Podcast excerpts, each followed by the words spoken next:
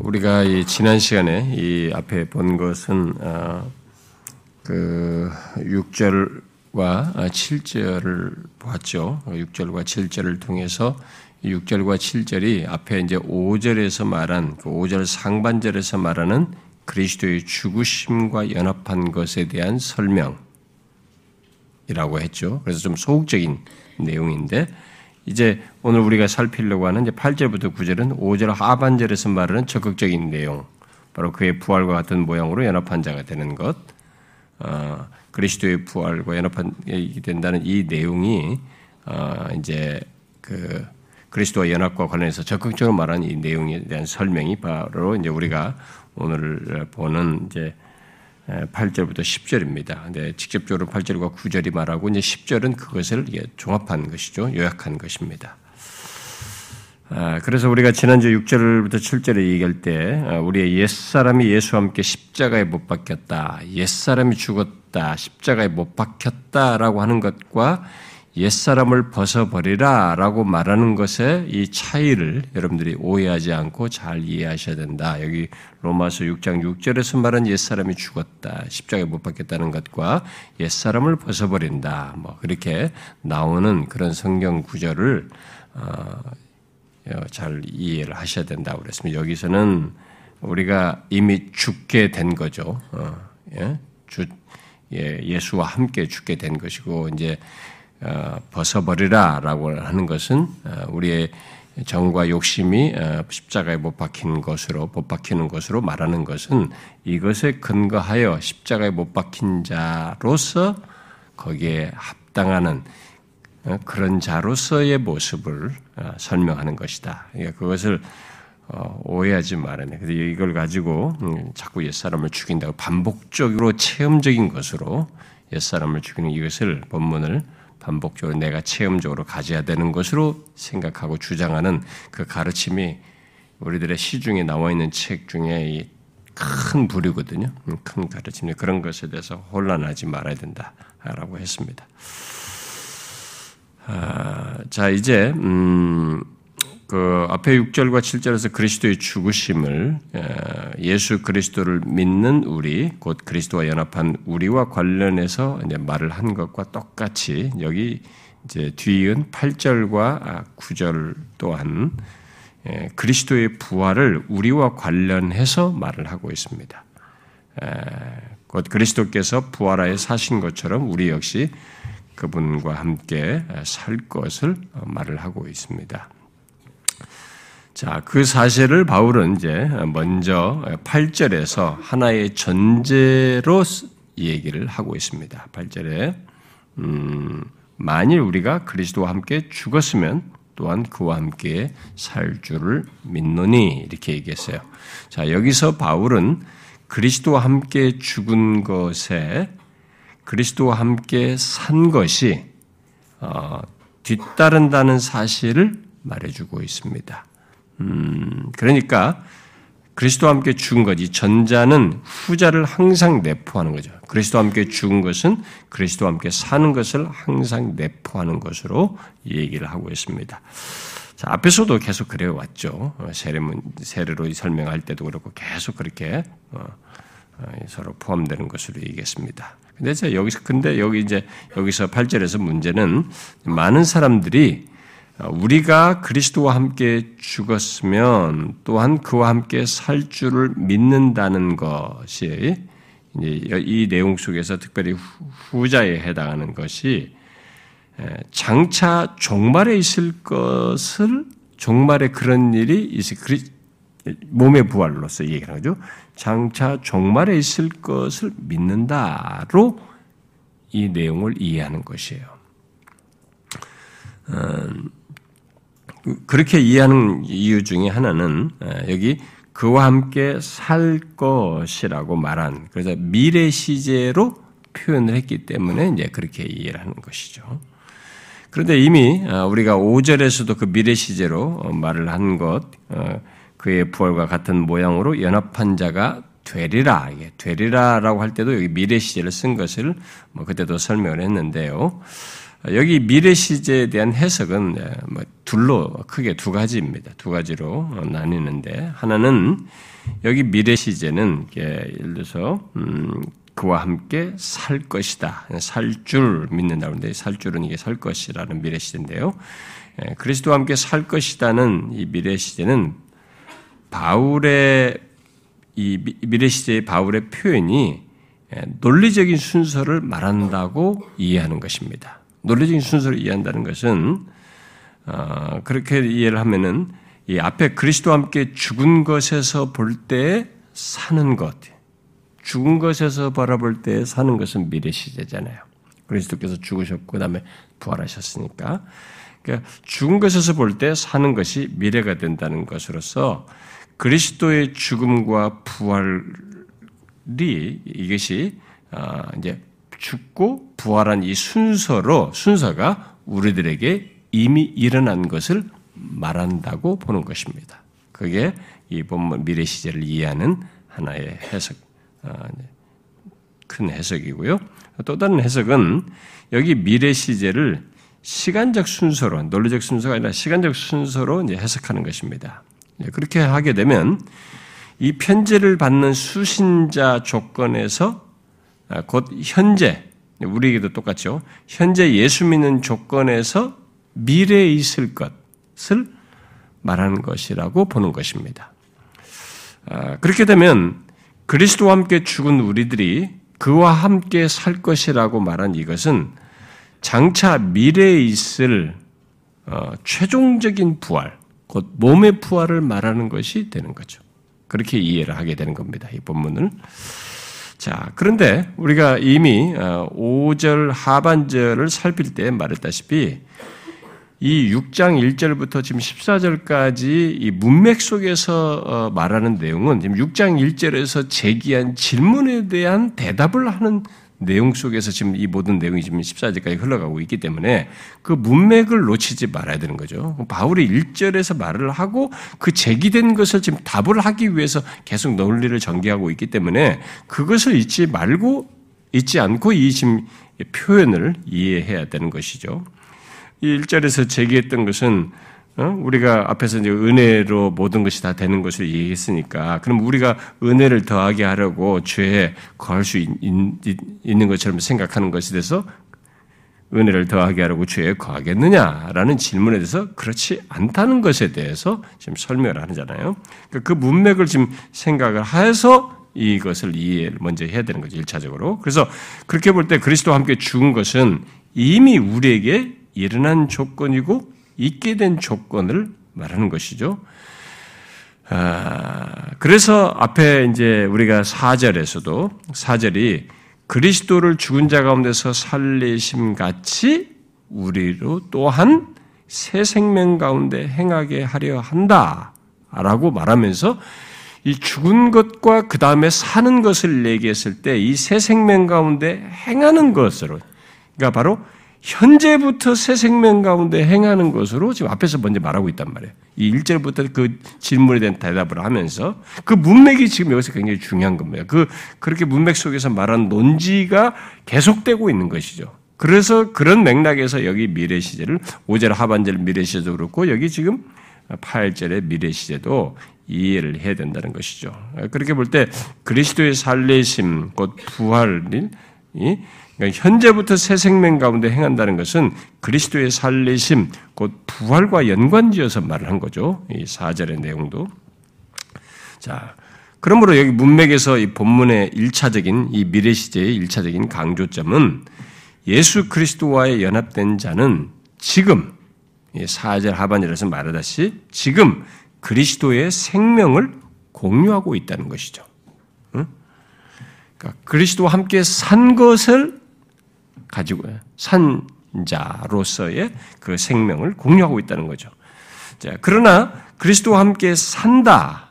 아, 또 어, 그리스도의 살리심 같이 새 생명 가운데 행한다라고 했을 때, 그럼 이 내용 속에 어, 이 해석의 또 다른 해석으로 말은 종말론적으로 말하는 그것은 없다는 얘기냐? 우리가 궁극적으로 그리스도의 부활과 몸의 부활 이런 것은 그럼 이 내용 속에는 뭐 전혀 없다는 얘기냐? 그렇게 말할 수는 없어요. 어, 어, 왜냐하면은 예, 그런 최종적인 부활로 이어지지 않는 이 땅에서의 새 생명, 그리스도와 함께 산 것은 말할 수가 없거든요. 그리스도와 함께 살았다라고 했을 때, 그, 그리스, 그리스도의 그의 부활 여기 사절에서 말한 것처럼 그 어, 죽은 자 그리스도를 죽은 자로 살리심과 같이 우리로 또한 새 생명 가운데 행한다고 할때이 새 생명이 이 땅에서 사는 동안에 어떤 이전에 예수 믿기 전과 좀 다르다고 하는 새 생명을 사는 이 정도를 말하는 것은 아니란 말이야. 이 내용 속에는 자연스럽게 문맥상에서는 일차적인로 그걸 강조하지만 현재로부터 새 생명 가운데 이것을 말하지만 이 내용 속에는 자연스럽게 결국 새 생명을 가진 그리스도와 함께 새 생명을 갖게 됐다는 것은 이것은 장차 나중에 최종적으로 몸의 부활, 그리스도와 함께 산 것의 궁극적인 것을 내포하는 것이죠. 그래서 굳이 문맥상에서는 앞에 첫 번째, 두 번째 견해 중에 첫 번째가 아, 일차적인 강조점이지만 당연히 두 번째 내용도 어, 내포되어 있다고 말을 할 수 있습니다. 아, 만약에 그렇지 않다면 그냥 이게 그것이 내포되어 있지 않다면 죽은 나사로를 살려서 이 땅에서 생명을 다시 좀 같이 다시 갖게 한 뭐 그것과 별로 다를 바 없는 것이 되는 거죠. 아, 그래서 아무리 새 생명이라 해도 그 새 생명은 이 땅에서의 살면서 그저 어떤 차이를 갖는 정도의 생명이 지나지 않는 것이 되기 때문에 여기서의 새 생명은 결국은 궁극적으로 몸의 부활을 내포하는 것이라고 할 수 있습니다. 아, 그래서 그리스도와 함께 산 자에게 있는 이런 양면의 조건, 현재로부터 그리스도와 함께 산 자로서의 새 생명을 가지고 있으면서도 그것이 결국은 몸의 부활로서 나가는 생명이라고 하는 이런 양면의 조건, 그리스도와 연합한 자에게 는 이 양면의 조건은 바울이 뒤에 가서도 구체적으로 이 양면을 함께 언급을 해요. 여러분 뒤에 보면은 잠깐 8장을 한번 보시면 어, 로마서 8장 자, 먼저 10절을 한번 보세요. 음, 10절을 보면 또 그리스도께서 너희 안에 계시면 몸은 죄로 말미암아 죽은 것이나 예? 자, 영은 의로 말미암아 살아 있는 것이다. 지금 살아 있는 거예요. 의로 말미암아 현재 살아 있는 거죠. 그리스도 안에서. 자, 그런데 11절을 보세요. 예수를 죽은 자 가운데 살리신 이의 영이 너희 안에 거하시면 그리스도 예수를 죽은 자 가운데서 살리신 이가 너희 안에 거하시는 그 영으로 말미암아 너희 죽을 몸도 살리시라. 이것은 나중에 죽을 몸도 살리시는 몸의 부활을 얘기하는 것이죠. 이렇게 지금 여기 안에서도 10절과 11절에서도 현재 그리스도 안에서 갖게 되는 생명, 살게 되는 것, 영으로 살고 있는 것과 의로 말미암아 살아 있는 것과 여기에 죽을 몸도 살게 되는 것을 함께 얘기하는 거죠. 이게 두 가지는 그리스도와 함께 산 자에게 분리될 수 없이 갖고, 갖게 되는 내용이죠. 음? 그래서 이렇게 그리스도와 연합한 자의 조건은 현재부터 그리스도와 함께 죽고 산 자의 조건.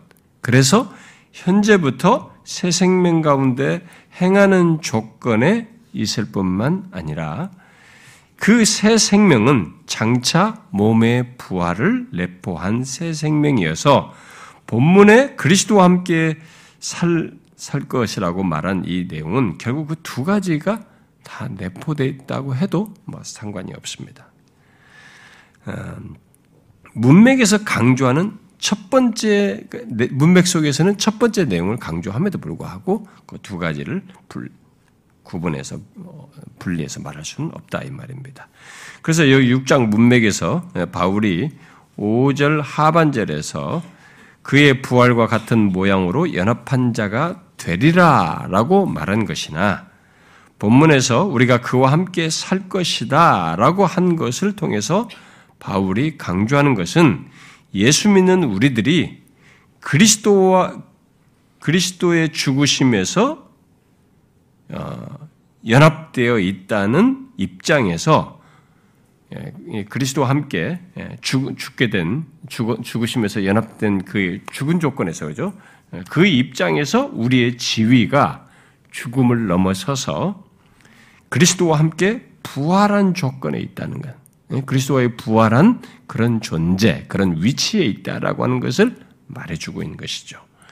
자, 이런 확정적인 사실, 뭐 확정적인 지위, 또는 뭐 확정적인 조건이란 말을 써도 될는지 모르겠는데, 이 확정적인 조건은 이미 우리가 어, 어, 지난 시간에도 뭐 참고로 읽었던 뭐 예를 들어서 에베소서 2장 4절부터 6절인데 그리스도와 함께 죽고 일으키고 살림받아 하늘에 안침받았다는 이런 식으로 이렇게 명확히 말한 것이나 뭐 갈라디아서 2장 20절 같은 19절 20절 같은 데서 그리스도와 내가 그리스도와 함께 십자가에 못 박혔고 그 안에서 사는 것으로 말한 것이나 이런 내용들이 다 거기에 관련된 내용이라고 볼 수 있습니다.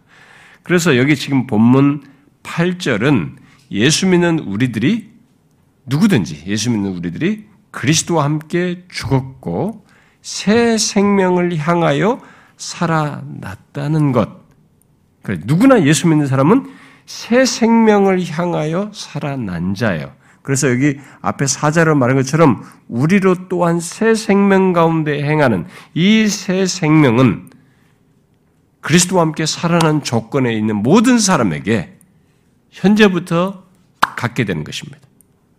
이게 이 땅에 사는 날 동안에 악과 고통에 의해서 마치 이게 온전치 못한 같은 걸 경험하지만 이 새 생명의 퀄리티는 그리스도께서 모든 것을 다 처리하셔서 갖게 된 그리스도와 연합 속에서 갖게 된 그의 생명을 공유하는 것이어서 이게 궁극적으로 완전한 조건에서 누리게 되는 생명의 시예요.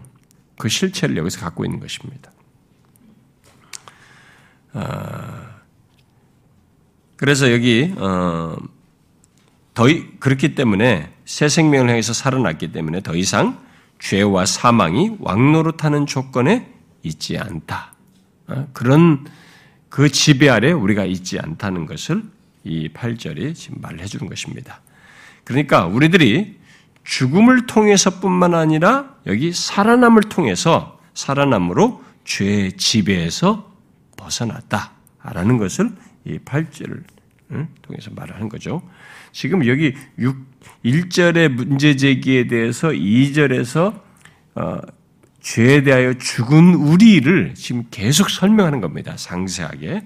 그래서 이 예수 8절에 말한 것처럼 우리가 그리스도와 함께 죽었으면 또한 그와 함께 살, 살게 됨으로써 새 생명 가운데 살아 새, 생, 새 생명을 향해 살아남으로써 이제 우리들이 어, 죽음을 통해서뿐만 아니라 이 살아남을 통해서 명확하게 죄에 대하여 죽은 자들이다. 라는 것을 더 이상 죄의 지배 아래 있지 않다. 라고 죄의 왕노릇, 죄가 왕노릇하는 조건에 우리가 있지 않다. 라는 것을 명확하게 말을 해주는 것입니다.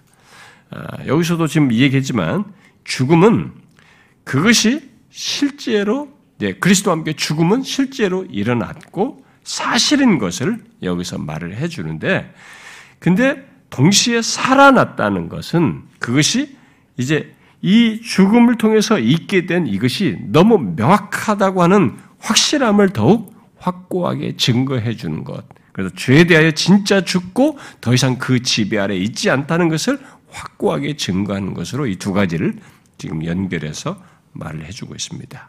자, 그러면 우리가 그리스도와 함께 죽었고 또 그와 함께 산 것들 어떻게 알 수 있을까?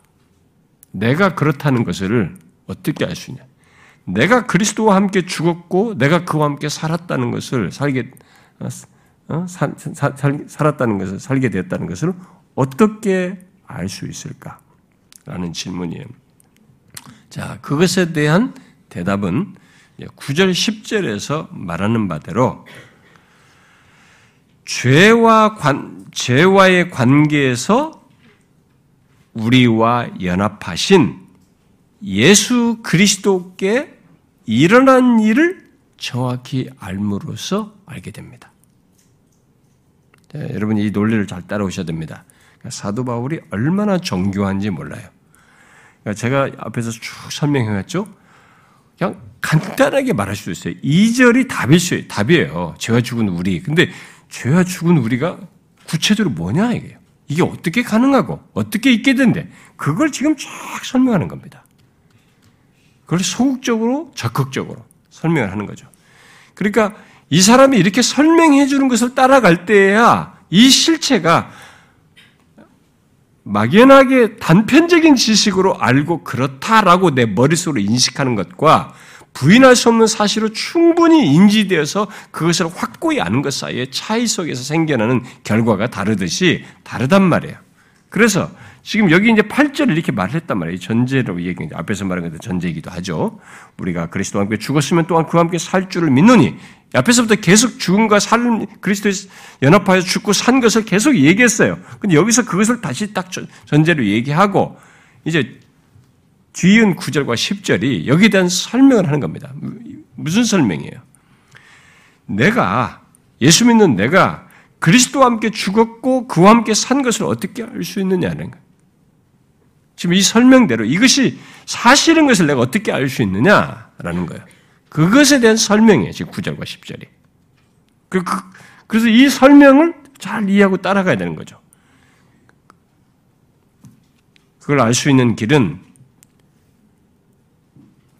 죄와의 관계에서 죄와의 관계에서 우리와 연합하신 예수 그리스도께 일어난 일을 알므로써 그러니까 나와 연합된 그리스도에게 일어난 것이 무엇인지 그것을 알므로써 이 사실을 알 수 있다. 그 이유는 우리가 그리스도와 연합되었기 때문에 그리스도께 일어난 것, 또 그리스도께 사실인 것은 또한 우리에게도 일어난 것이고 우리에게도 사실이기 때문에 그렇게 말하는 것입니다. 이 바울의 지금 설명이에요. 그리스도와 연합됐기 때문에 그리스도에게 일어난 것이 또한 우리에게 일어난 것이고 그에게 사실인 것이 우리에게 사실이라는 거예요. 그걸로 지금 이 8절에서 말하는 것이 실제 내게 사실인 것을 그걸로 설명해 줍니다. 그래서 하나님의 아들께서 계속 예언을 하시다가 실제로 역사 속에 오셔서 진짜로 역사 속에 십자가에 달려서 자기가 구원할 자들을 그들을 위하여 그와 아들과 연합하여 죽고 산 이 사실은 굉장한 사실이에요. 굉장히 중요한 사실이에요. 그러니까 우리는 신앙생활을 자꾸 주관적인 차원에 내가 느끼고 뭘 어떤 걸 가지고 자꾸 하고 싶은데 바울이 지금 여기서 설명하는 걸 잘 따라가야 됩니다. 우리에 대한 모든 설명을 그리스도께서 일어난 것으로 설명합니다. 그래서 여기 지금 구절에 잘 보시면 바울이 이는 그리스도께서 죽은 자 가운데서 살아나셨음에 다시 죽지 아니하고 사망이 다시 그를 주장하지 못할 줄을 알미로다. 이 8절에 대한 8절이 우리에게 사실인 것에 대한 설명으로 이는 하면서 대답하는 구절을 잘 보면 그렇게 하면서 이런 줄을 알미로라 이렇게 말한 것을 우리가 따 정확하게 이해를 해야 됩니다. 잘 보시면 이 8절이 사실인 것에 대한 설명을 할 때 우리에 대한 얘기가 없어요. 우리, 우리의 무엇을 설명하지 않아요. 무엇을 안다고 하면서 이 무엇으로 지금 설명을 하고 있습니까? 자, 잘 보세요. 8절이 사실인 것을 아는 것은 9절에서 말하는 바대로 우리의 무엇이 아니라 우리와 연합한 그리스도께 어떤 일이 일어났는지를 알므로써다라고 말을 하고 있는 거예요. 그러니까 우리를 말하지 않고 우리와 연합한 그리스도에 대한 것을 말함으로써 대답을 해주고 있어요. 그러므로 구절은 우리들의 우리들이 확실히 알아야 하는 내가 그리스도와 함께 죽고 산 것에 대한 설명으로서 확고히 알아야 그것에 대한 설명이 되는 내용으로서 확고히 알아야 할 것으로 지금 바울이 말해주고 있는 것입니다. 이 구절을. 예수 믿는 사람에게는 뭐 이런 그리스도께서 죽은 데 가운데 살아났다 이게 죽으시고 부활 이게 단편적인 시시로 얘기하지만 지금 여기서 그, 사, 그 사실을 우리에 대한 모든 것을 설명하는 것을 말하고 있기 때문에 이 설명을 이제는 그런 하나의 사실로서만이 아니라 그 우리와 연관지어서 이것을 대답으로서 말한 것을 그대로 따라서 이해를 해야 된다 이 말입니다. 자, 그래서 그러면 구절이 말하는 게 뭡니까? 우리를 설명하는 것을 8절에 우리 8절로서 8절에서 말한 우리에 대한 설명으로서 지금 어, 말한 이 구절의 내용이 뭐예요? 구절이 무엇을 말하고 있어요? 우리에게 무엇이 일어나고 있게 되는가에 대한 이 대답으로서 말하는 게 뭡니까? 다 그리스도께 무엇이 일어나고 그리스도께 무엇이 사실인가를 얘기합니다. 그러니까 예수 믿는 우리는 그래서 이 바울의 이런 논지와 설명을 통해서 예수 믿는 우리는 항상 우리를 먼저 보는 게 아니에요. 음? 우리의 구원과 나, 의 나의 나의 죄에 대한 나와의 관계라든가 이런 모든 것에 있어서 항상 우리를 먼저 보는 것이 아닙니다. 나를 위해 또 나와 연합하신 그리스도를 먼저 보아야 돼. 나와 연합하신 그리스도께 무슨 일이 일어났으며 그에게 무엇이 사실인가를 보아야 그것을 통해서 나를 정확히 이해할 수 있는 겁니다. 나의 구원이 어떤 성격이며 내가 구원이 어떻게 가능했고 내게 어떤 구원이 일어났는지를 그것을 봄으로써 정확히 알 수 있다 이 말입니다. 그런데 많은 경우가 처음에 교회 신앙생활 할 때 많은 사람들이 신앙생활을 잘못 배우다 보니까 모든 이방 종교와 똑같이 나로부터 자꾸 신앙생활을 하려고 하고 나로부터 무엇을 보려고 하니까 죄에 대한 나와 죄와 나와의 관계라든가 구, 나, 나의 구원의 문제를 얘기할 때 자꾸 나의 무엇을 봄으로써 구원을 이해하려고 하고 거기서 답과 확신을 가지려고 하는 이런 태도를 많은 사람들이 취하는 거예요. 근데 여기 바울이 그렇게 말하고 있지 않아요. 나를 먼저 보는 게 아니에요. 나중에 그리스도를 바라봄으로써 그리스도 안에서의 나의 어떤 것을 연관지어서 부차적으로 볼 수 있겠으나 먼저 보아야 될 것은 내가 아니에요. 그리스도를 바라보는 것입니다. 그에게 무슨 일이 일어났으며 그에게 무엇이 사실인가를 먼저 알아야 한다는 거예요. 그게 지금 바울이 구절에 말해주는 것입니다. 그러므로 죄와 나와의 관계를 알고 싶다면 우리가 이 세상에 살면서 끔찍하고 괴롭히는 것 중에 하나가 죄와의 관계예요. 음? 그런데 이 죄와 왜냐하면 죄는 나중에 이 사망 죄 죄로 말미암아서 어떤 것도 다 연관됐단 말이에요. 율법과도 연관되고 다 있는데 결국 죄와 나와의 관계를 알고 싶으면 나를 보면 대답이 없어요. 나와 연합하신 그리스도와 죄와의 관계를 먼저 봐야 해요. 나를 보기 위해, 나를 알기 위해서 나와 연합하신 그리스도와 죄와의 관계를 먼저 봐야 죄와 나와의 관계에 대한 답을 얻을 수가 있는 거죠. 이게 지금 여기 바울이 8절을 말하면서 9절에 설명하는 내용이에요. 놀랍지 않습니까? 근데 이게 역사적인 사실이거든요. 하나님 말씀하신 사실이에요. 근데 그것에 대한 너무 논리 정연한 철저하게 설명해요. 그러니까 이 편지를 받는 신자들, 로마의 성도들에게, 오고 는 모든 신자들에게 이 죄 죽은 우리에 대해서 설명을 하는데 너무 논리적인 정교하게 하면서, 야 정말 그리스도께서 행하신 것의 이 실체가 이런 것이구나. 그냥 내가 혼자 예수 믿어서 뭐 천국 가네. 이 단편적이 아니고 명확한 근거가 있구나. 그 근거가 얼마나 확실한가. 그래서 흔들릴 수 없을 만큼 그래서 사는 날 동안 이 땅 예수 믿는 자로서 삶에서부터 현재에서부터 나중에 죽고 난 이유가 아니라 현재에서부터 얼마나 확고한 위치 속에서 내가 존재하며 그런 자로서 사는 것인지에 대한 설명을 이런 것을 통해서 명확히 말해주는 거죠.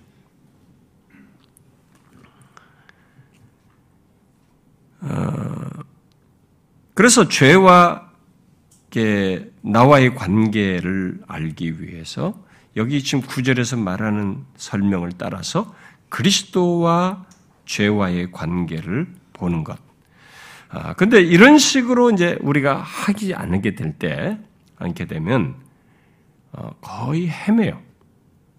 어, 자신의 그 어, 조건에 따라서, 자신의 상태에 따라서 구원이 있고 없고를 보면서 헷갈려 합니다. 자기를 보면서 헷갈려요. 근데 그것은 이방 종교들이나 어떤 뭐 이단들이 갖는 뭐 논리이고 또 태도이고 또 기독교 안에 있어도 율법주의적인 신앙생활 하는 사람들이 흔히 갖는 태도예요. 그들은 자기 안에서 자기가 행한 무엇 안에서의 이 자기의 구원을 보고 죄와의 관계를 보기 때문에 계속 흔들리고 헷갈려 해요. 음, 뭐 잠깐 좋았다가도 나중에 타라또 반복돼요. 그래서 신앙생활 오래 하는 사람들 중에 이 사람이 그냥 현실 속에서 감정적으로 좀 어렵고 좀 어떤 문제에 어려워서 지금 이 사람이 좀 아, 그런 문제 어려움을 좀 겪는 그런 문제가 아니라 구원적인 이런 신앙에서 엎치락뒤치락해요. 뒤집었다 이걸 반복하는 사람들이 있거든요. 그런 사람들의 결정적인 이유는 이 기초가 잘못되어 있어요. 출발이 잘못되어 있어요.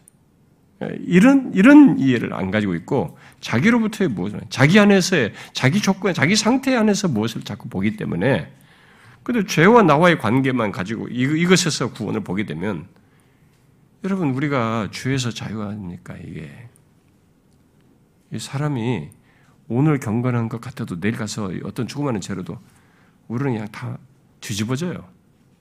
응?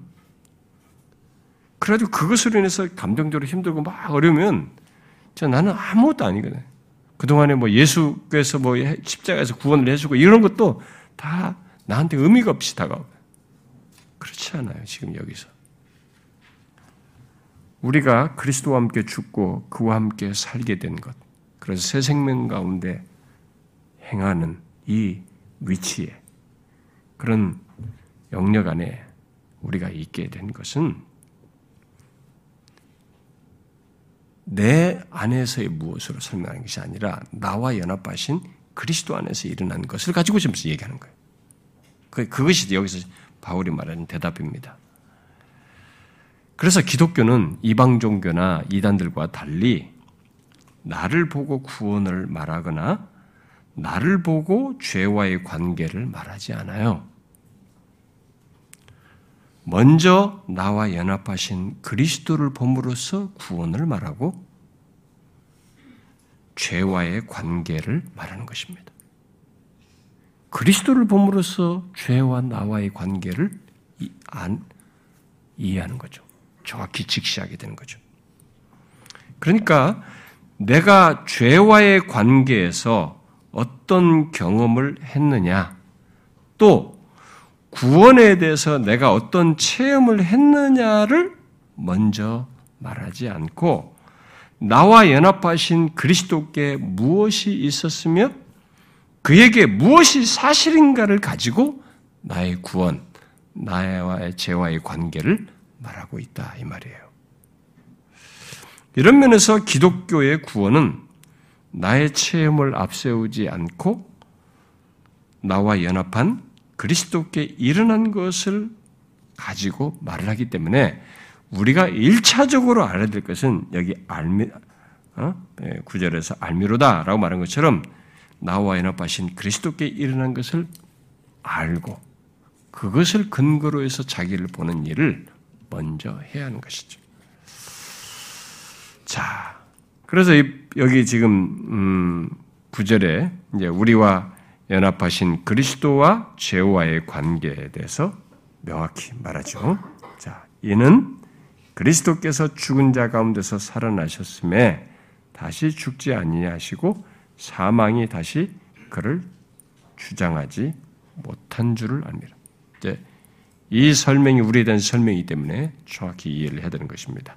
자, 여러분 죄를 지시고 죽으신 그리스도께 어떤 일이 있게 되었다는 겁니다. 그리스도께 일어난 것이 우리에게 일어난 것이기 때문에 이 설명을 이제 정확히 이해를 해야 되는데, 자, 죄를 지으시고 죽으신 그리스도께 어떤 일이 있게 되었다고 말하고 있습니까?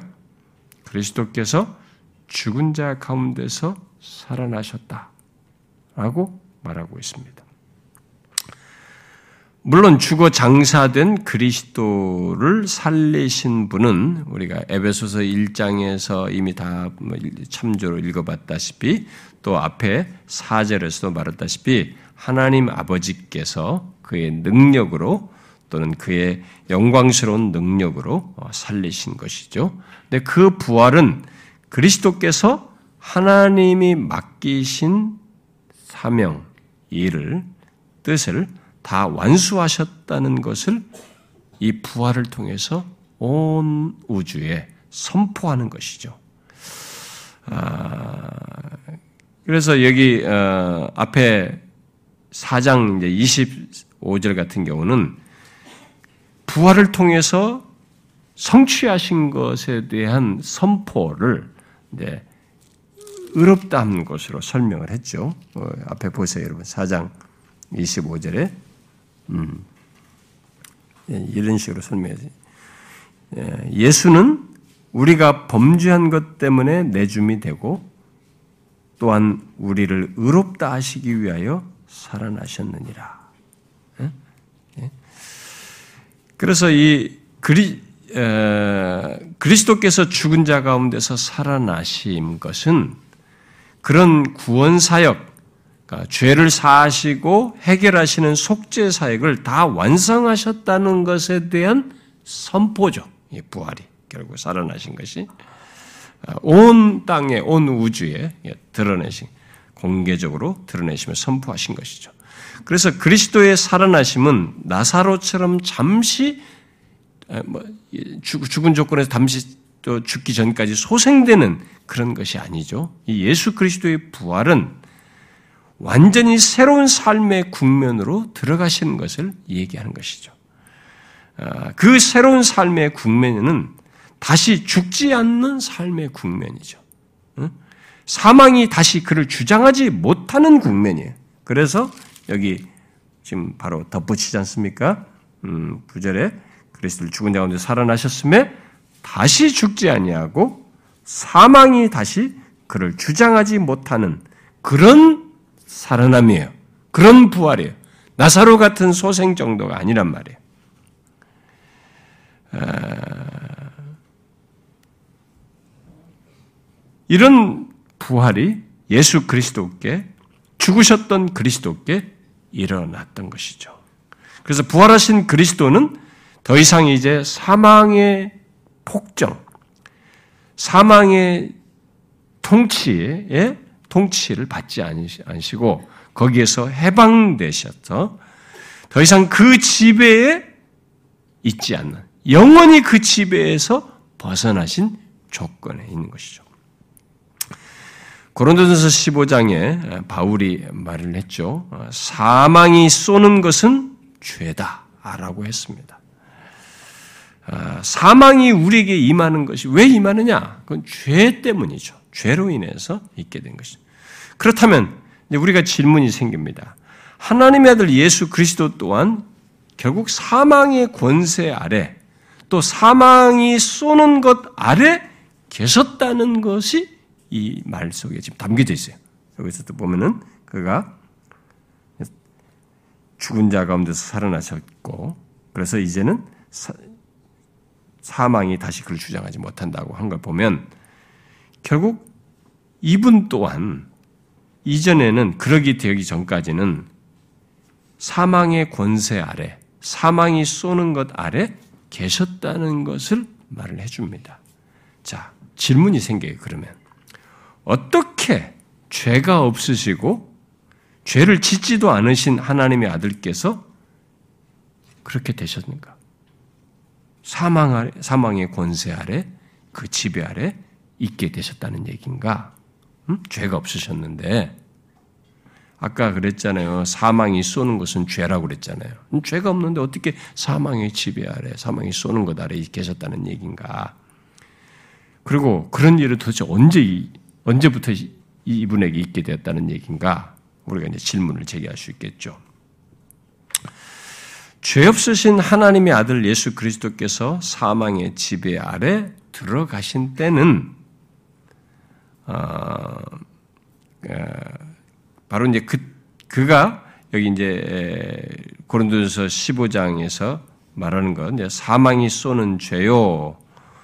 어, 죄의 권능은 율법이라고 말한 것에서 우리가 힌트를 얻을 수 있듯이 그가 이 땅에 오심으로써 육신을 입고 오심으로써 율법 아래 들어가셔서 우리의 죄를 지심으로써 사망에 사망이 쏘는 것 아래 계셨던 거죠.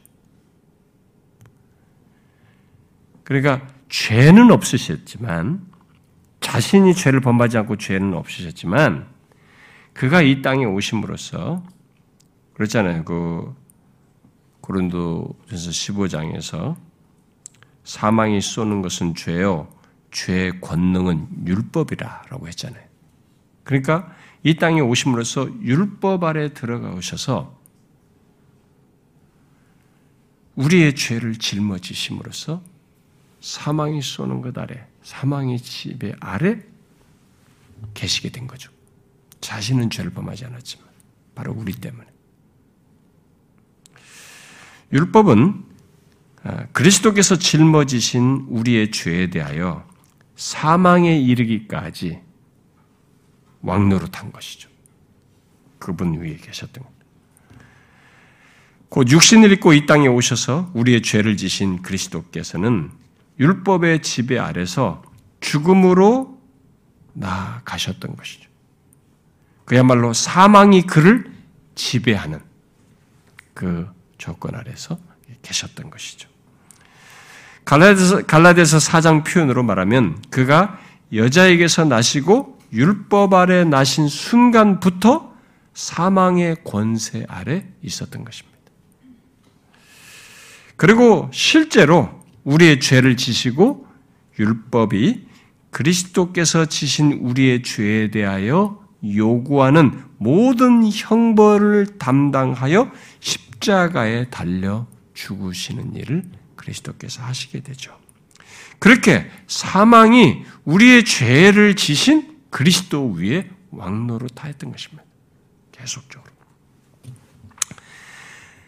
자, 그것이 그리스도께 일어난 일이에요.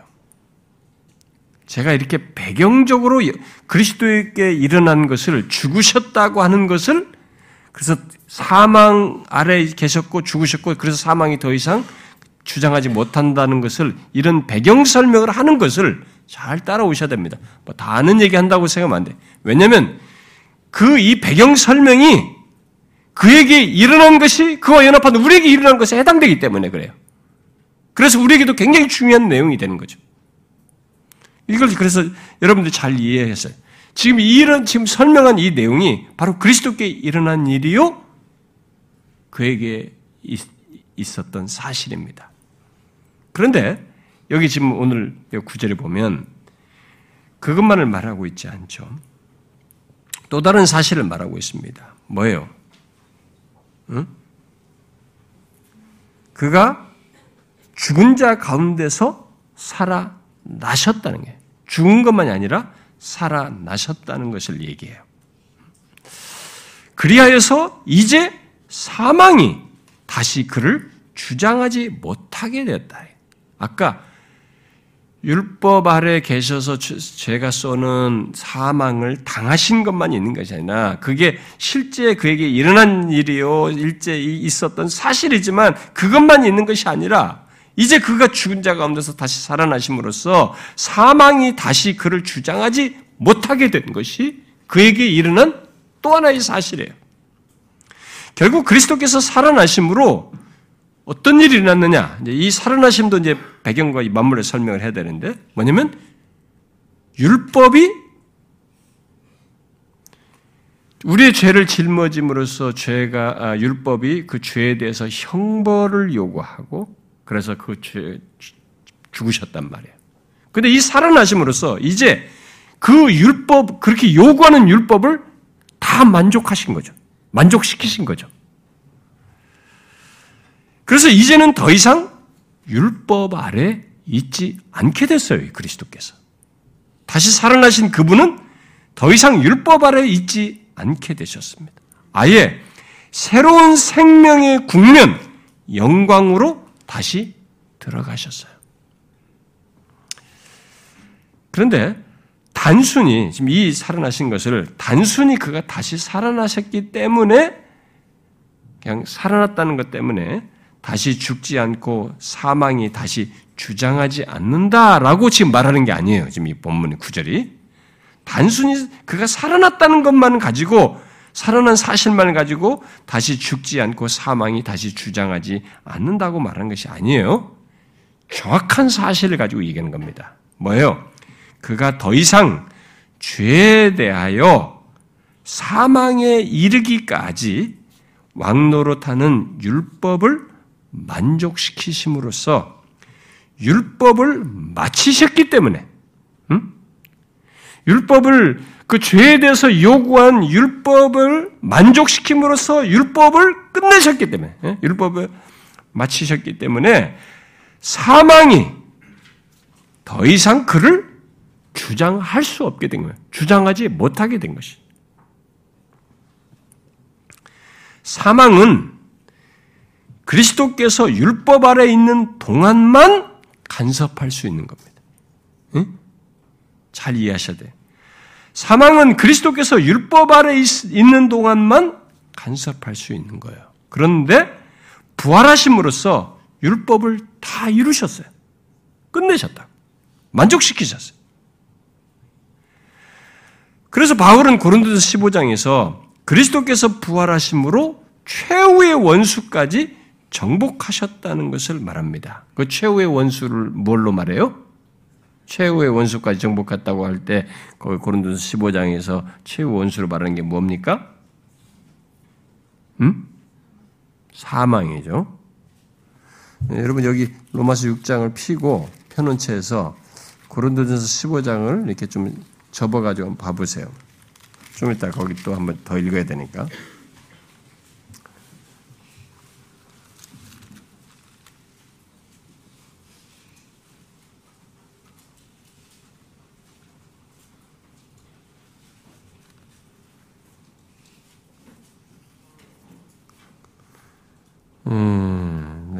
1절이라고 아,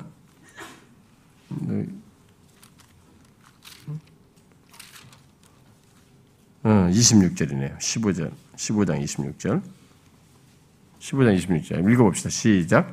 맨 나중에 멸망받을 원수는 사망이냐. 이것은 그리스도께서 사심으로써, 부활하심으로써 이렇게 원수, 맨, 맨 나중에 멸망할 원수를 정복하셨기 때문에 그리스도께서 정복하셨기 때문에 그와 연합한 자들에게도 마지막에 최종적으로 정복할 것이 뭐냐, 멸망받을 것이 끝내버릴 것이 뭐냐면 사망이라는 거죠. 응? 그걸 얘기해. 아, 그래서 결국 그리스도께서 다시 사심으로써 그 마지막 원수인 사망을 정복하셨다는 것을 말하면서 이것을 결국 우리에게 지금 연결시키는 것입니다. 그러므로 여기 오늘 우리가 이제 여기는 좀 보세요. 15장은 좀 이따 다시 읽어볼 텐데. 그래서 오늘 우리가 본문 이 구절 말씀대로 사망이 다시 그를 주장하지 못하는 일이 있게 된 것입니다. 여러분, 이것이 8절에 대한 설명, 곧 우리가 그리스도와 함께 죽고 산 것이 정말 사실인가에 대한 설명이에요. 우리를 가지고 설명하지 않고 그리스도께 일어나는 걸 가지고 지금 설명을 하고 있는 것입니다. 잘 보십시오. 이 설명 속에 우리의 이 구절이죠. 8절에 대한 설명으로서 말하는 이 구절 속에 우리에 대한 것이 있습니까? 우리의 무엇을 가지고 지금 설명하고 있어요? 아니죠. 이 구절은 오직 그리스도께 일어난 것입니다. 오직 그리스도께 일어난 것을 가지고 말을 하고 있는 거죠. 그리스도께서 사망의 권세 아래 계시, 계신 때가 있었지만은 이제는 더 이상 그렇지 않다는 것. 죽고 다시 사심으로써 죽음이 정복되었고 사망이 다시는 그를 주장하지 못하는 것으로 우리에 대한 설명을 하는 거예요. 8절에서 우리 연합된 우리를 대한 설명을 하고 있는 것입니다. 자, 이렇게 그리스도께서는 죄와 결국 죄와 율법과 사망의 모든 지배에서 그 죽고 사심으로써 해방되었고 또 정복하여 그것들에 대하여 이전과는 전혀 다른 관계를 갖게 된 것이 죄와 율법과 사망에 대해서 그러하신 주님이 그래서 죽고 부활하심으로써 이제 죄와 율법과 사망에 대해서 저런 전혀 다른 조건에 계신 그 자신에 대한 묘사를 설명을 어떤 진술을 하나 하고 있는데 그게 여러분 한번 보십시다. 이 계시록 1장 보요. 부활, 승천, 영화롭게 되신 조, 주님께서 영화롭게 되신 조건에서 지금 말한 묘사예요. 그럼 계시록 1장을 한번 보세요.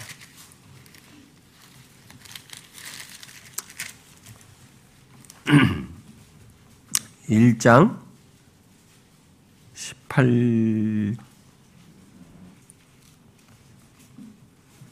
어, 18절 1장 18절 읽어봅시다. 시작 곧 살아있는 자라 내가 전에 죽었었노라 볼지어다 이제 세세토록 살아있어 사망과 음부의 열쇠를 가졌노니 아, 이 주님께서 이 세례 요한에게 지금 나타나셔서 처음에 이제 말씀하시군요. 어, 막 죽은 자 같이 되었을 때 두려워하지 말라 나는 처음이고 마지막이니 하면서 18절 얘기하는데 뭐예요? 사, 살아있는 자라. 그런데 내가 전에 죽었었다. 그러죠.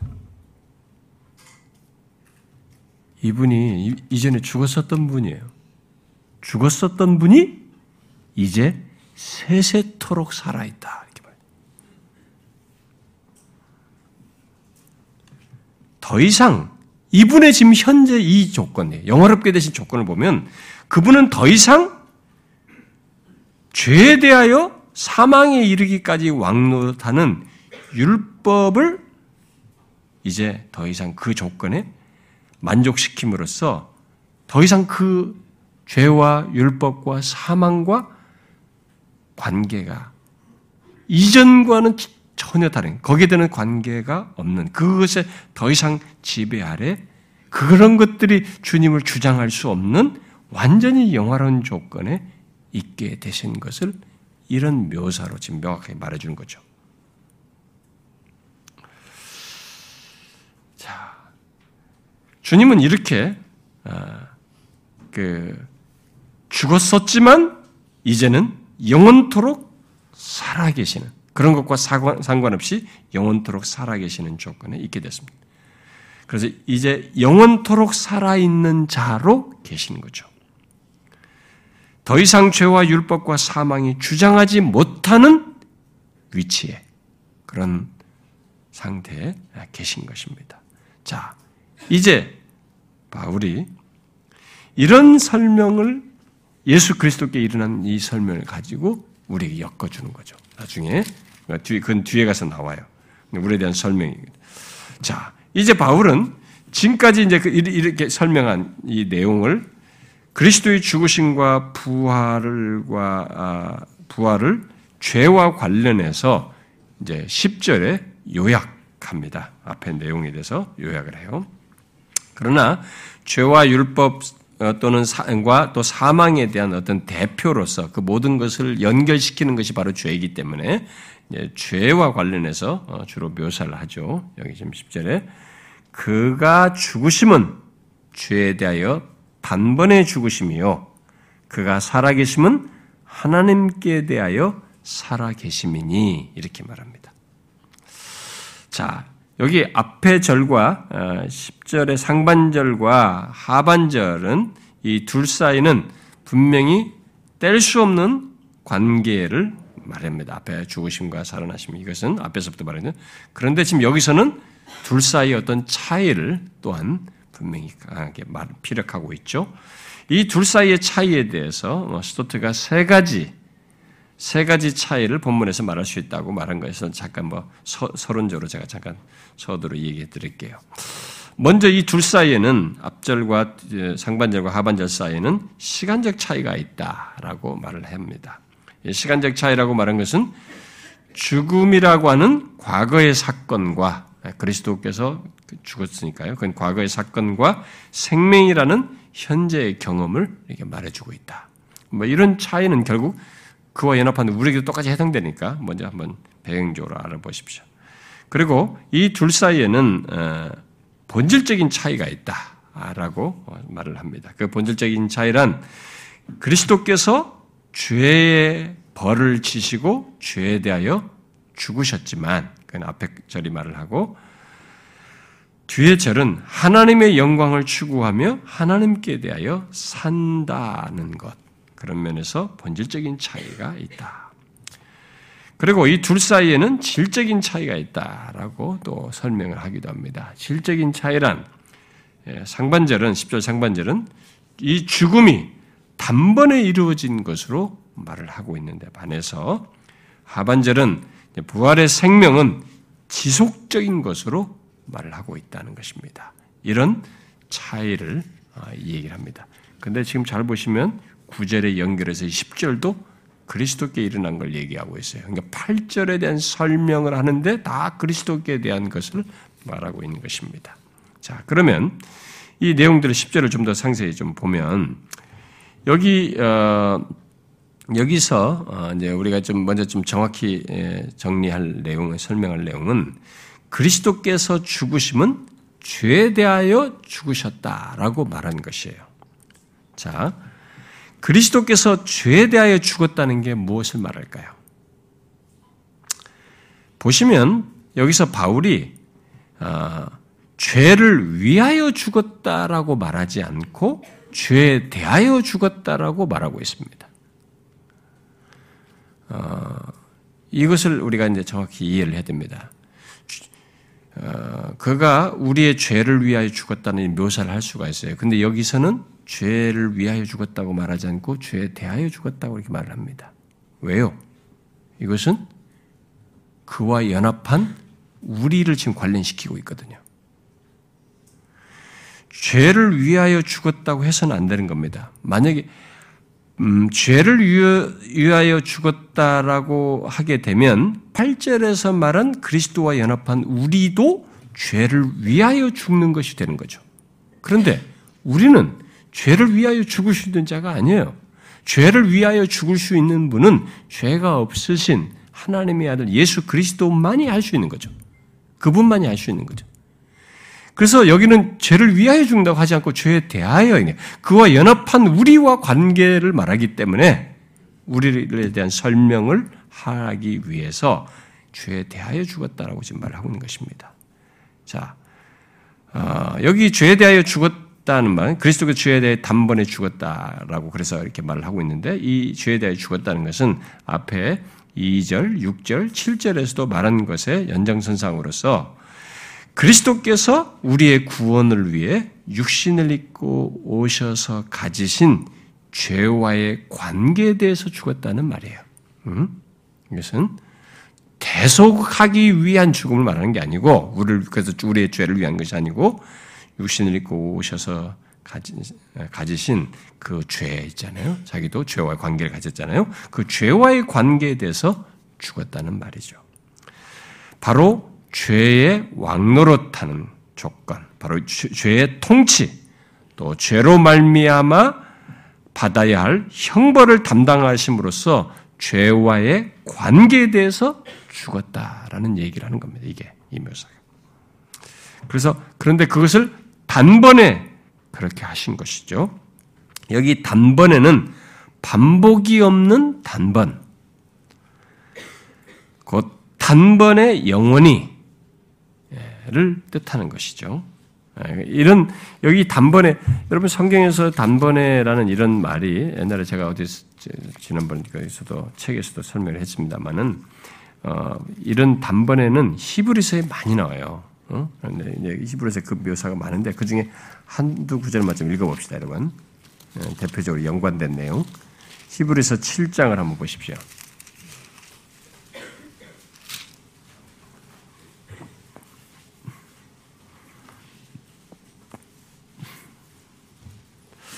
26절, 26절, 27절을 보면 이제 대제사장 예수 그리스도를 얘기하죠. 27절에 나오는데 26절부터 한번 읽어 봅시다. 읽어 봅시다. 26, 27절 시작.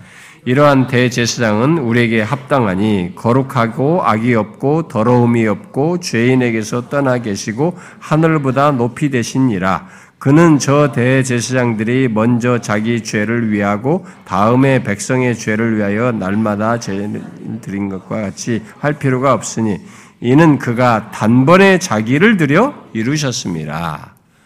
아, 그리스도께서 자신을 드리는 것, 지금 이루신 것을 이제 여기서 말한 설명에 대한 구체적인 사건으로서의 자기를 희생제물로 드린 것을 단번에 드린 것이라고 지금 이렇게 설명을 하고 있어요.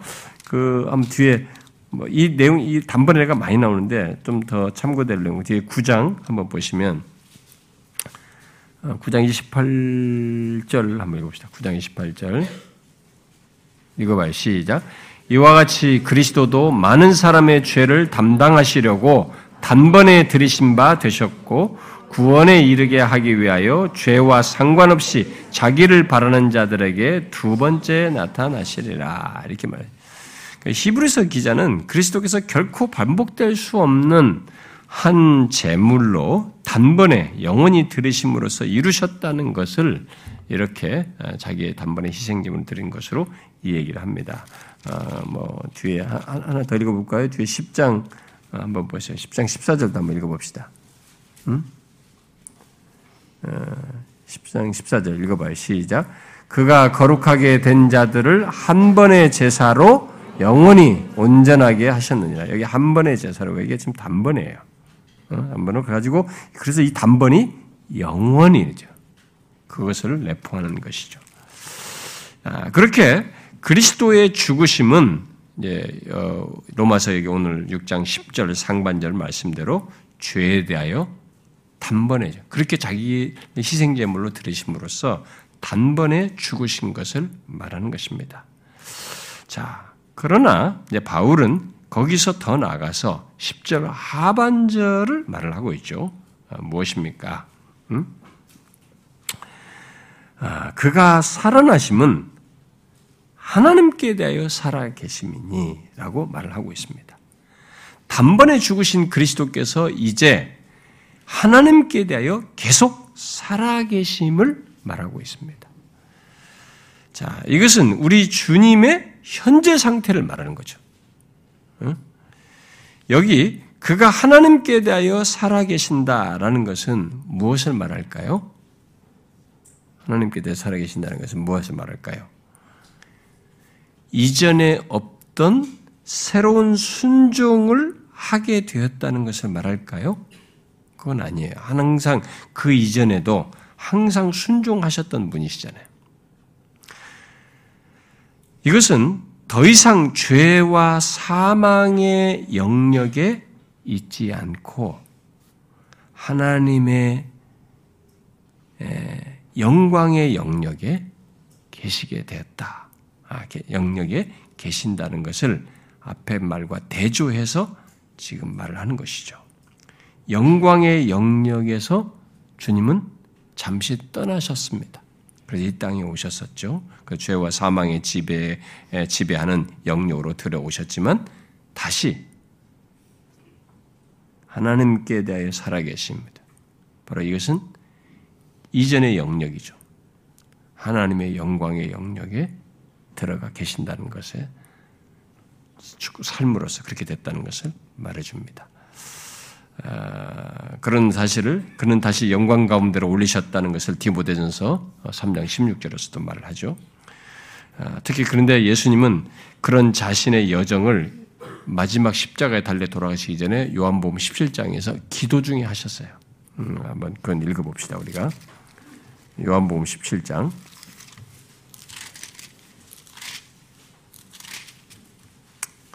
17장 5절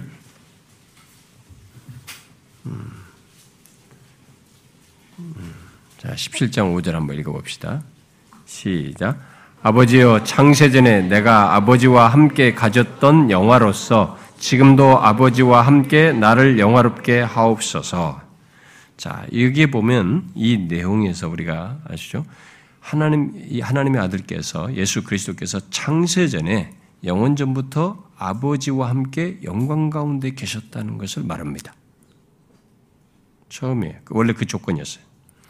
그런데 우리를 구속하기 위해서 그 영원한 영광의 조건을 잠시 뒤로 하고 지금 이 땅에 오셔서 이 기도를 하는 시점까지 이렇게 고난을 당하시고 여인의 후손으로 나셔서 자기를 또 낮추고 어, 종의 형체를 취하셔서 또 율법 아래에서 죄의 짐을 지시고 죄의 모든 형벌을 당하시기 위하여 지금 십자가로 나아가는 이 상태에 있게 됐습니다. 그러니까 영광의 하나님의 그 영광의 영역에서 한없이 자기를 낮추어서 현재와 같은 이 기도하는 조건과 같은 상태에 있게 된 것이죠. 그런데 그 조건에 있는 동안은 이전에 비교하면 이전에 그의 영광이 지금 사실상 가리워진 조건이에요. 이, 이게 여기 와서 이 땅에서 지금 이렇게 고난을 당하시고 있는 조건은 그의 이전에 그 영광이 가려졌고 그의 영광이 지금 감추어져 있죠. 그러나 그리스도께서 이제 자신의 죽음에 앞서서 죽음을 바로 앞두는데 모든 것을 완성하죠. 모든 것을 이루시기 이루시고 이제 성취하게 될 그 순간이죠. 네, 근데 이 시점에서 이 모든 것을 이루시고 뒤이어서 있게 될 그 다음을 바라보시면서 지금 아버지와 함께 나를 영화롭게 하시기를 구하고 있습니다. 뭐예요? 여기 오늘 본문은 10절 하반절 그것에 뒤에서 있을 것을 바라보고 말씀하신 거죠. 이 기도는 어떻게 돼요? 응답됩니다. 그는 그의 영원한 영광으로 다시 들어가시죠. 그 조건을 우리가 앞에 아까 찾아 읽었던 음? 그 계시록 1장 그 18절이 묘사해 주는 겁니다. 내가 전에 죽었었노라. 그런데 어떻게 말해요? 볼지어다. 이제 세세토록 살아 있어. 그 다음에 뭐라고 말해요? 사망과 음부의 열쇠를 가졌노라 하죠. 이제 이 지금 이 18절에 말하는 상태는 죽었었지만 지금 현재는 하나님의 영광의 영역에 계셔서 사망과 음부의 열쇠를 가지시고 계신 거죠. 음? 아, 영화롭게 된 조건에서 지금 이 모든 것을 아, 지금 자기 자신에 대한 것을 설명하고 있는 것이 말하고 있는 것입니다. 그러므로 그리스도께서 이제 더 이상 죄와 사망의 영역에 있지 않고 하나님의 영광의 영역에 계셔서 그가 전에 아버지와 나누었던 영광을 누리고 계신다는 것을 이 10절 하반절의 묘사를 통해서 말을 해주는 겁니다. 10절 하반절은 지금 그거예요. 응? 그가 살아계심은 하나님께 대하여 살아계십니다. 그가 지금 현재 이런 영광스러운 조건에서 아버지 하나님의 영광의 영역에서 살아 계신 거죠. 그런데 아까 제가 계시록 1장 18절에 말했는데 그 영역은 영원토록 깨어지지 않는 영역이에요. 그 영역은 영원히 그 살아계신 아버지에 대해 영광의 영역에 계시는 것을 얘기하는 것입니다. 아, 바울은 이 그리스도께 생긴 이런 영역의 변화를 그 이제 이 8절, 앞에 우리가 했던 8절, 8절을 어떻게 우리가 확신할 수 있는가에 대한 대답으로 말을 해주고 있는 것입니다.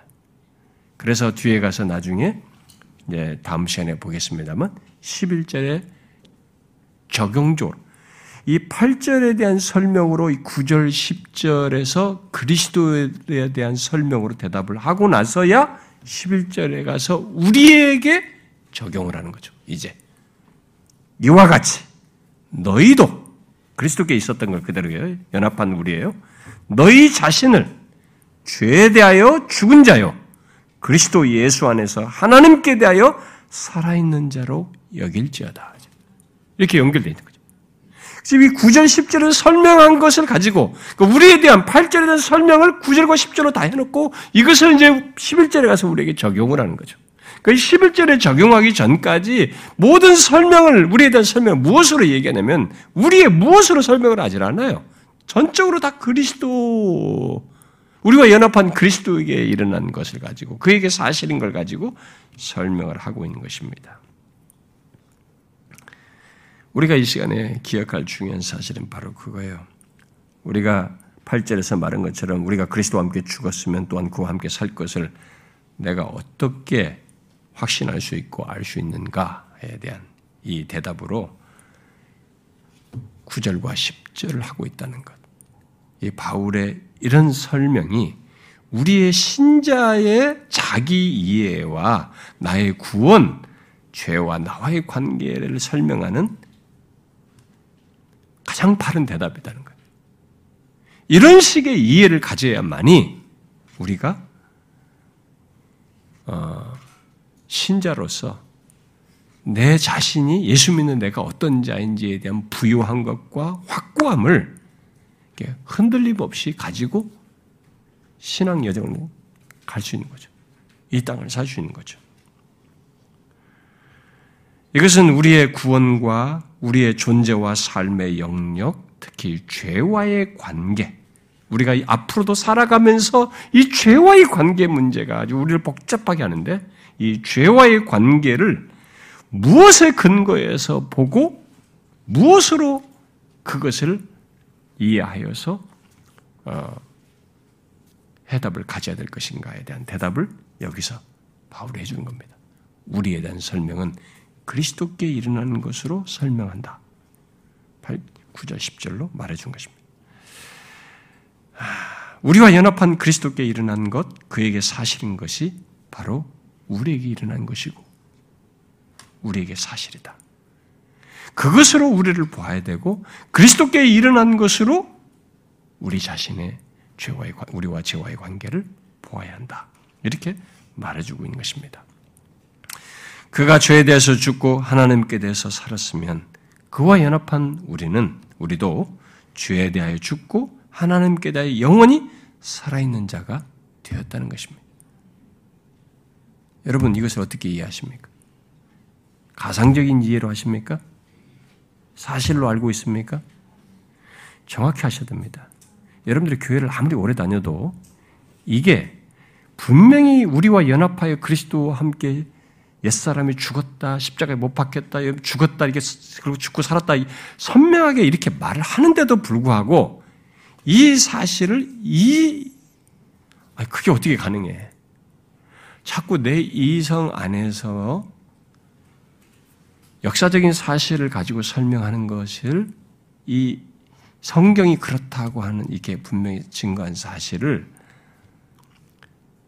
내 경험 안에서만, 나의 무엇 안에서만 이해하는 수준에 자꾸 머물러서 결국 나와 죄와의 관계, 나의 구원에 대한 설명, 그래서 죄에 대하여 내가 죽고 그 하나님께 대해 살았다는 이 살아인, 살게 된 이 조건을, 이 사실을 여러분들이 사실로서 믿지 못하면 이 연관성 속에서 여러분들은 교회를 다녀도 여러분들의 신앙은 깊어질 수 없어요. 그리고 복음의 부유함도 못 누리게 되고 신자의 구원의 이 풍성함도 자기에게 사실적으로 와닿지 않아요. 와닿지 않습니다. 이미 지난 시간에 얘기했잖아요. 우리는 2000년 전에 이런 일이 나서 이게 나한테 어떻게 사실이야? 라고 의문을 갖게 되지만 하나님께서 이렇게 일어난 사실이라고 말씀하시는 것 때문에 알게 되는 거예요. 내가 경험하고 나서 하는 게 아니고 하나님이 그리스도께 합해하여 이렇게 십자가에 못 박혔다, 죽었다라고 말한 사실 때문에 우리가 알게 된 겁니다. 그게 어떤 연결 속에서 어떻게 일어나는지 내가 어떻게 알아요, 그걸? 내가 그걸 경험으로 할수 있어요? 이건 경험으로 알 수 있는 게 아니에요. 내 밖에서 일어난 사실을 가지고 말해줘서 알게 되는 것이에요. 여기서는 지금 경험 얘기를 하고 있지 않습니다. 지금 여기 10절까지 우리의 경험 세계로서 얘기하는 게 아니에요, 다. 일어난 사실을 우리에게 알, 알미라, 알도록 말하는 거죠. 확신하는 것으로 얘기하는 거죠. 그래서 질문이에요. 여러분들이 이 것을 그리스도께서 죄에 대하여 죽고 하나님 밑에 살아나셨으면 그와 연합한 우리도 죄에 대하여 죽고 하나님께서 영원히 살아있는 자가 되었는데 이것을 어떻게 알고 있고 어떻게 믿고 있습니까? 이론적으로 알고 있어요. 이게 실제 사실로서 알고 있습니까? 질문해 보셔야 돼요. 그리고 이 질문을 여기서 대충 대답하지 말고 여러분들이 명확히 이 진리 앞에서 이 계시된 말씀 앞에서 그리고 하나님 앞에서 명확하게 여러분들이 확인하셔야 됩니다. 5절에서 했잖아요. 만약 우리가 그의 죽으신 것 같은 모양으로 연합한 자가 되었으면 또한 그의 부활과 같은 모양으로 연합한 자가 되리라. 8절. 만약 우리가 그리스도 앞에 죽었으면 또한 그와 함께 살 줄을 믿는다. 사실이에요. 이것이 여러분들에게 안 믿어지면 이것이 믿어지기까지 여러분들은 이 사실을 확고하게 자기의 믿는 사실로서 소유해야 됩니다. 존 스토트 목사가 여기 앞에 8절부터 10절, 특히 10절을 통해서 그리스도의 사역을 이해할 뿐만 아니라 그리스도를 믿는 신자들, 뭐 그의 그리스도인의 제자도 또한 이해하는데 아주 중요한 내용이라고 말을 하면서 이런 얘기를 했어요. 그리스도인의 제자도는 그러니까 그리스도인이 그 주님의 제자로서 살고 따라 살아가는 이런 모든 것은 그걸 제자도로 얘기하는 거죠. 그리스도인의 제자도는 그리스 도와 연합함으로써 죄에 대하여 단번의 죽음으로 시작되어 하나님을 섬기는 끝없는 삶으로 계속되는 것이다. 이렇게 얘기했어요. 그래서 이게 그리스도와 연합된 것을 이해하지 못하면 그리스도인의 제자도를 제대로 갖기가 어렵다라는 논지를 편 거죠. 그러면서 한 예를 예를 들어서 설명했습니다. 이 예를 좀 여러분들이 한번 잘 들어보십시오. 왜냐하면 그리스도인에 대한 우리에 대한 설명을 예로서 설명한 거예요. 존이라고 하는 나이든 신자가 그의 생애를 회고하는 모습을 상상해 보자. 뭐 존이든 박이든 뭐 상관없습니다만 이 사람이든 존이라는 사람이죠. 존이라는 나이든 신자가 그의 생애를 회고하는 모습을 상상해 보자. 그의 삶은 회심을 기점으로 해서 둘로 나뉘어진다. 곧 옛 자아, 우리 앞에 옛 사람으로 말한 거죠. 바로 회심하기 이전의 존과 새로운 자, 바로 회심한 이후의 존이다. 이는 그가 가지고 있는 두 개의 본성이 아니라 그가 살아온 두 개의 연속적인 삶이다. 믿음과 세례에 의해 존은 그리스도와 연합되었다.